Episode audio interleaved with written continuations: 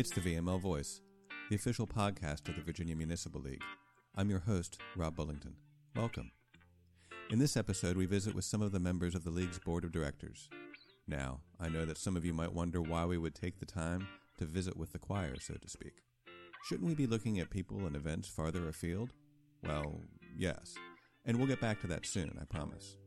But bear with me for this episode because we are taking this opportunity to let you know why elected officials and local government staff from across the Commonwealth have decided to add one more thing to their busy lives by choosing to serve on VML's board or committees. Spoiler alert, it's because they believe, as I do, that VML is essential to making the Commonwealth work for everyone. But I'll let them speak for themselves on this point. Now, before we get started, I should let you know that some of the folks you will hear from have been on the board for years. Others are brand new. But whether veterans or new recruits, they all share the same mission to make your organization the best it can be. So let's start with this question What leads someone to want to take the time to be part of VML? First, we'll hear from a relatively new member of the board, but a long-time participant in the league. Hi, I'm Robert Ike. I'm a council member in the city of Chesapeake in my third term. When I was first elected back in 2012, I went to the new legislators uh, class, so to speak, with VML. It was I was very impressed. They they taught me a lot about the the system and how it all works, and I started getting involved. And I was on the finance committee. Uh, went there for a couple years. Then I went to transportation. Then I uh, moved up to the legislative committee, and it's just amazing the way everybody comes together. We have a common uh, force to uh, take issues to the legislators in Richmond and say this is what all of the cities and count- towns and uh, are thinking, and uh, and we present our legislative package, and that's so important that the legislators know what those with boots on the ground think about issues that affect our, our municipalities. Thanks, Robert. Now let's talk to a man who needs no one to introduce him because he's going to do it himself. Yeah, well, thanks. Uh, thanks for having me. Uh, yeah, my name is Willie Greene, and I am the mayor of the city of Galax and past president of VML. Uh, you know, I, have been coming to VML for a long time, and uh, it was just uh, it was such a great group. My wife and I, we were talking, and uh, we we look out, we see the board, and they would be sitting up on the podium, and, and you read and hear about all the things that that they do and accomplishments, and and I said, you know, I said I'd like to do that someday. I had no idea I I'd ever be president, but it's it's been well worth it. Thanks, Willie. Now let's hear from a different voice, from a different person, from a different part of the state. And what do you think about that? That sounds great. I'm Katie Cristol from Arlington County, and I have the privilege of being the urban section chair for 2021. One of the things that's so exciting about VML in general as a member and now as an executive committee member is this notion of how much stronger we are together with the same voices, particularly the towns, the cities. Uh, it's easy to get drowned out uh, when it's talking about being effective in Richmond during our legislative seasons, um, uh, sessions rather, whether the the administration or others, and the opportunity for us to really figure out how we can come together and amplify our voices is exciting. And as executive committee, we get to help steer that a little bit. Now it's time to check in with Randy Eads, the city manager in Bristol, and a newer member of the board. Randy, why did you want to serve on the board? You ask why did I want to be a part of VML? I often ask why not. Uh, you know, we have an opportunity here to be a voice for communities and uh, go to Richmond and say this is exactly what our localities need across the Commonwealth because sometimes um, when you get in Richmond and you see how the sausage is made, sometimes things are forgotten. And localities don't necessarily operate like state governments. And we have to remember that when we're uh, passing laws that eventually impact localities because lots of times laws are passed will create a financial burden on localities that probably wasn't intended, but ultimately we have to pick up the price. So I think it's important for anyone who's serving in local government to really be involved in VML and learn what we're about and learn how we can help them better uh, provide more services for their cities. And towns and counties, of course.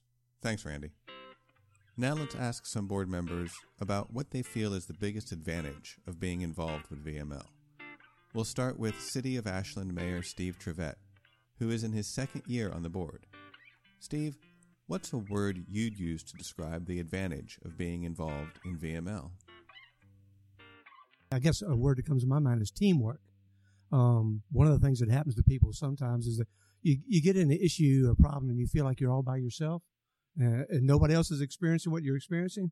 And so it's pretty obvious with VML that you get to experience uh, and you get to talk to individuals who've been through the same things or going through the same things. So that networking with peers, uh, it gives you a lot more reassurance, a lot more confidence that you're definitely not on your own with VML.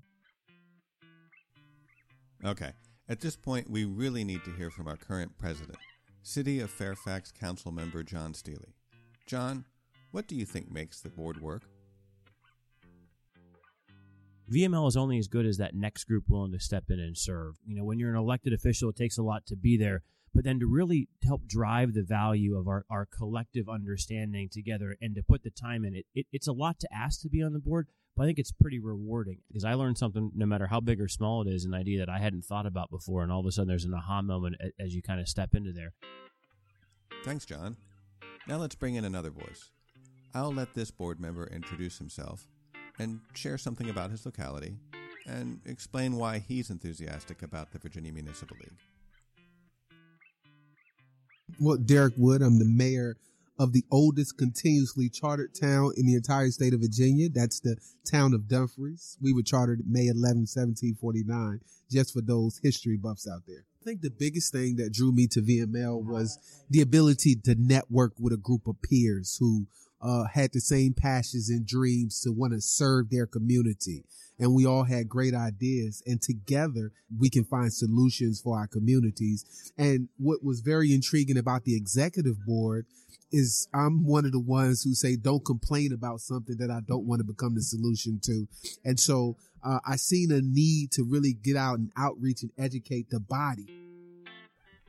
Okay, we're going to stick with Derrick for a minute here. And we're going to bring Katie Cristol back into the conversation because I'd like to hear what the two of them think is good advice for those interested in getting involved in VML. Derrick? Yeah, I think if somebody is interested in leading and raising their hand, that's always commendable, right? You don't have to be able to add, multiply, divide, or subtract, right? Uh, what Martin Luther King said, you ain't got to, to be the best at it. All you got to do is have a willingness to want to serve right? If you have ideas that you think are grandiose and you want to contribute, right? Just the fact that you want to contribute, nobody's not going to knock that, right? We don't knock people that want to serve. You know, just get ready to roll up your sleeves and do the work because activity is what's going to breed results. And Katie says we're stronger together. That's right. And selfishly, there are a lot of benefits to serving uh, in terms of, frankly, our mental health, right? And personal development and growth. You're talking about stepping into the ring.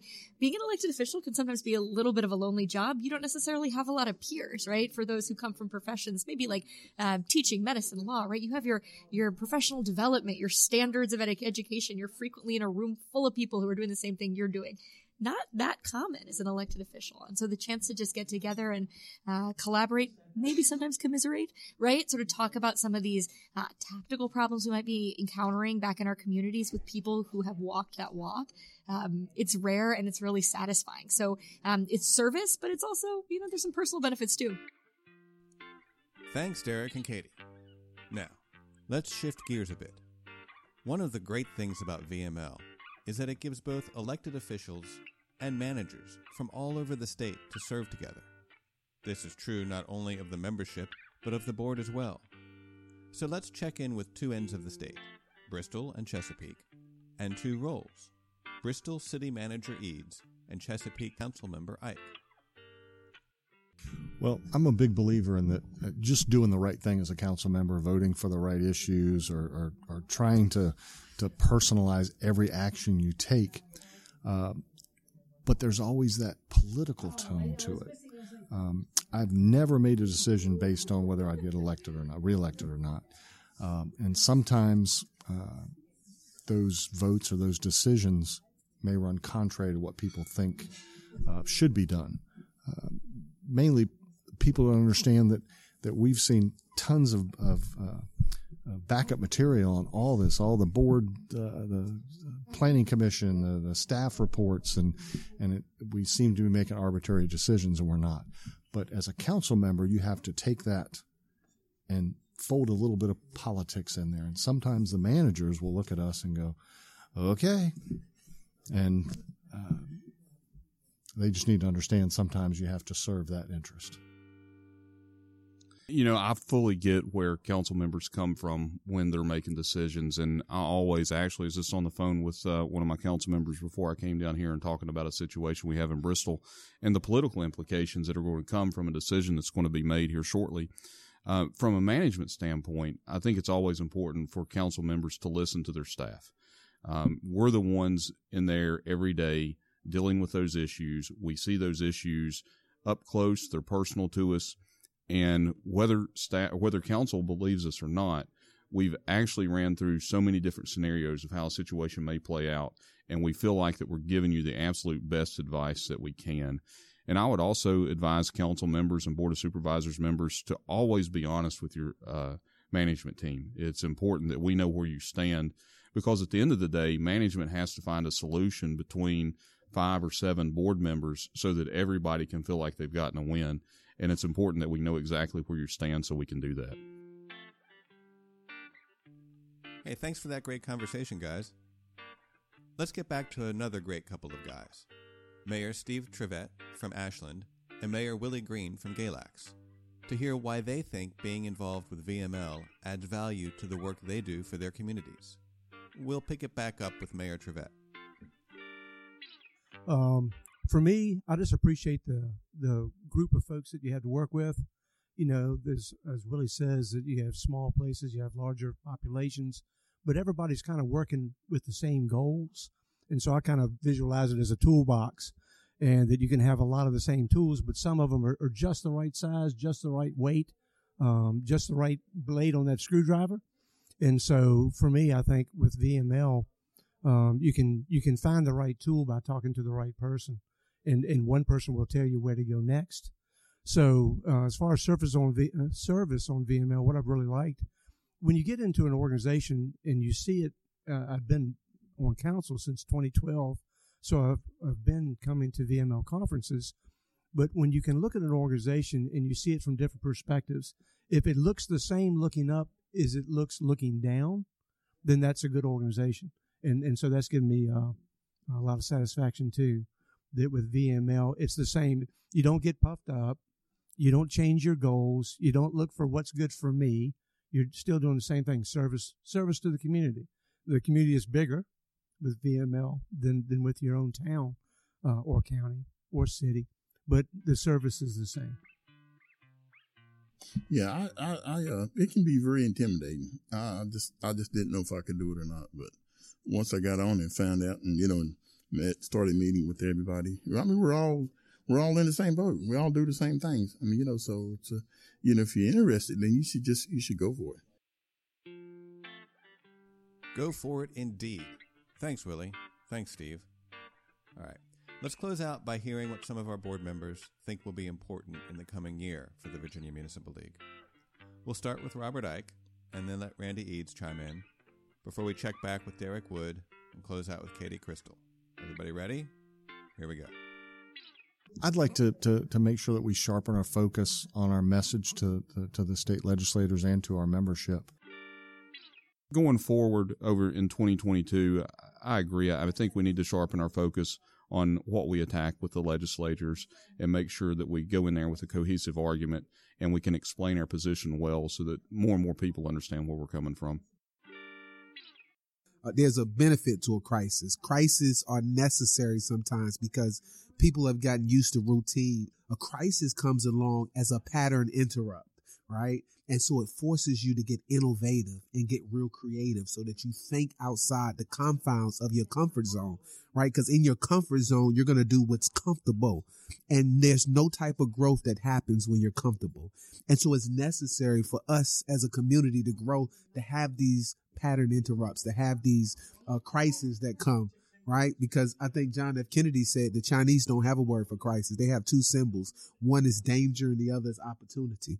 So you recognize the danger in the crisis, but you also got to see the tremendous opportunity. So yes, we should never waste a good crisis. And I'm looking forward to 2022 being more innovation, uh, keeping everybody uncomfortable, not really on their heels, but on their toes, right? Ever alert and just always looking for the opportunity. Hopefully the crisis for me has always got me an opportunity not to see what's there and not really to be programmed to see, but to always, as Steve Jobs told us, think differently.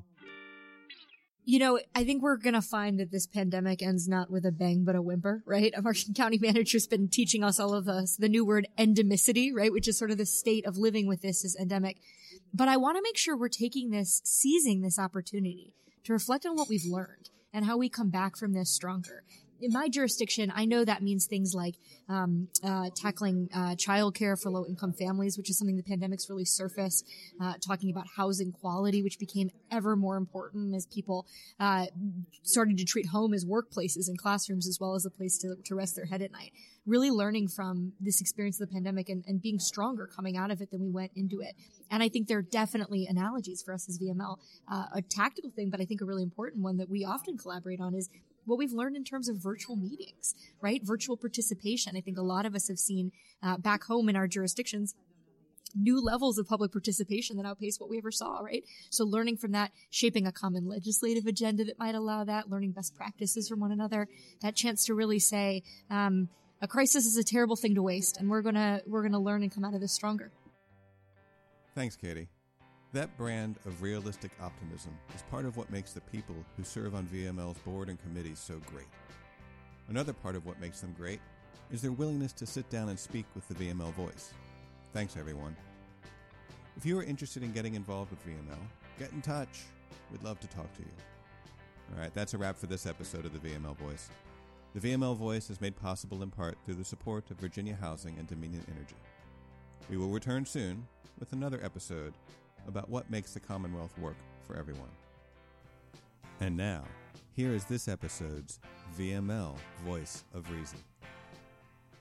Being an elected official can sometimes be a little bit of a lonely job. And so the chance to just get together and uh, collaborate, maybe sometimes commiserate, um, it's rare and it's really satisfying.